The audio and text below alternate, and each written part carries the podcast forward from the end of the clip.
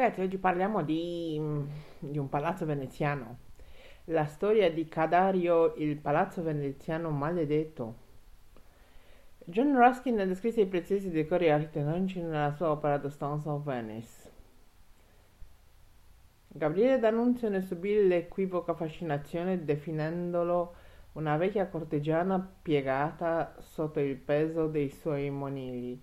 Eppure una sinistra maledizione aleggia su Cadario, lo splendido palazzo veneziano affacciato sul Canal Grande e da secoli protagonista di una leggenda che ne fa il principale responsabile di tutte le disgrazie accorse ai suoi proprietari, rovinati per bancarota o vittime di morti violenti. La sua storia comincia nel 1479, quando l'edificio viene commissionato da Giovanni Dario nel sestriere di Dorso Duro come donna nuziale per la figlia Marietta, promessa sposa dal mercante di spezie Vincenzo Barbaro, l'architetto Pietro Lombardo che progetta una raffinata facciata in stile gotico con marmi policromi e pietra d'Istria. Quando Giovanni Dario, un borghese di origine dalmate con importanti mansioni per la Repubblica di Venezia, muore nel 1494, la casa viene ereditata dalla figlia ma da quel momento hanno inizio una serie di disgrazie. Il marito di Marietta subisce subito un crollo finanziario e successivamente viene accoltellato. La stessa moglie, scioccata dall'episodio, si toglie la vita e dopo anche il figlio del, dei due, Vincenzo, viene trovato morto a Candia, Creta, vittima di un agguato. Questi tre morti, morti fanno scalpore fra i veneziani che anagrammano l'iscrizione posta sulla facciata, trasformandola da Urbis Genio Ioannes Darvis a Subrina Indicius Genere, in latino io genero sotto una insidiosa rovina.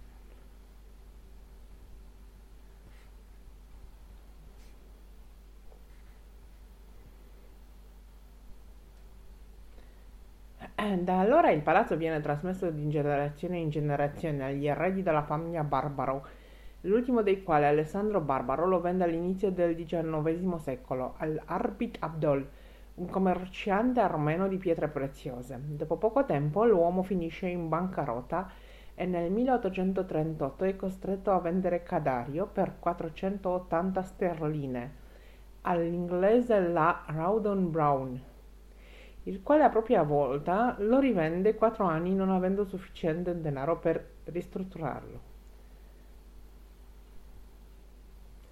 L'edificio viene poi acquistato da un conte ungherese, poi rivenduto a un ricco irlandese, tale signor Marshall, per essere comprato nel 1896 dalla contessa Isabelle Gontran della Bon Pluvinel che lo fa restaurare e dalla sua amica Augustine Balteau. Nel dopoguerra le sorti di Cadario appaiono destinate a risollevarsi con Charles Briggs, un miliardario americano che tuttavia è costretto a fuggire da Venezia a causa delle continue voci sulla sua omosessualità. Il magnate trova rifugio in Messico, dove il suo amante si suicida. Rimasto a lungo senza proprietario, negli anni 60 il palazzo viene acquistato dal conte torinese Filippo Giordano della Lanze, che proprio in quelle stanze viene trovato morto nel 1970, ucciso per, ma- per mano di un marinaio croato di nome Raul Blasic, con quale intratteneva una relazione. Blasic, condannato in primo grado per l'omicidio, fugge a Londra, dove scomparre e, leggenda vuole, viene ritrovato a propria volta assassinato. L'edificio viene in seguito comprato da Christopher Keith Lambert, manager della rock band The Who.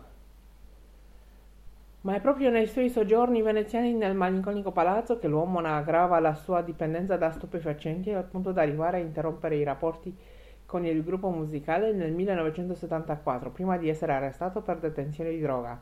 Pur sostenendo di non credere alla maledizione, Lambert aveva confidato ad alcuni amici di dormire nel chiosco dei gondolieri del vicino Hotel Gritti per sfuggire ai fantasmi che nel palazzo le, lo perseguitavano. Nel 78, tre anni prima della sua morte, Kit Lambert vende Cadario a un uomo d'affari veneziano, Fabrizio Ferrari, che si trasferisce con la sorella Nicolette, Nicoletta, la quale muore in un strano incidente stradale senza testimoni. Poco tom- tempo dopo, Fabrizio Ferrari viene coinvolto in un crack finanziario e viene arrestato con l'accusa di aver picchiato una modella. Alla fine degli anni Ottanta, il palazzo passa mani, nelle mani del finanziere Raul Gardini, intenzionato a fare donno alla figlia con l'illustre predecessore Francesco Dario. Fri- Dopo una serie di rovesci economici e il coinvolgimento nello scandalo di Tangentopoli, l'uomo però si suicida nel 93, nelle circostanze mai chiarite. Da allora sono stati diversi compratori che hanno pensato di acquistare l'edificio, salvo poi sfilarsi all'ultimo, come lo stesso Woody Allen che alla fine degli anni 90 pare intenzionato ad acquistarlo, ma alla fine desiste pure lui. Per anni la casa rimane disabitata fino nel 2002. Il bassista dei Who, John Entwistle, la prende in affitto per una vacanza a Venezia, ma la settimana dopo muore di infarto. L'ennesima conferma di una tra- triste concatenazione di eventi. Quattro anni più tardi l'edificio passa a una società americana, in rappresentanza di un acquirente ignoto che tutt'oggi sta provvedendo al suo restauro. La sua identità resta per il momento sconosciuta. Non fa che sperare che i nuovi lavori contribuiscano a spezzare questa tremenda maledizione che avvolge uno dei palazzi più belli della laguna al civico 353 del Canal Grande. Madonna. Ma ti fa venire brividi.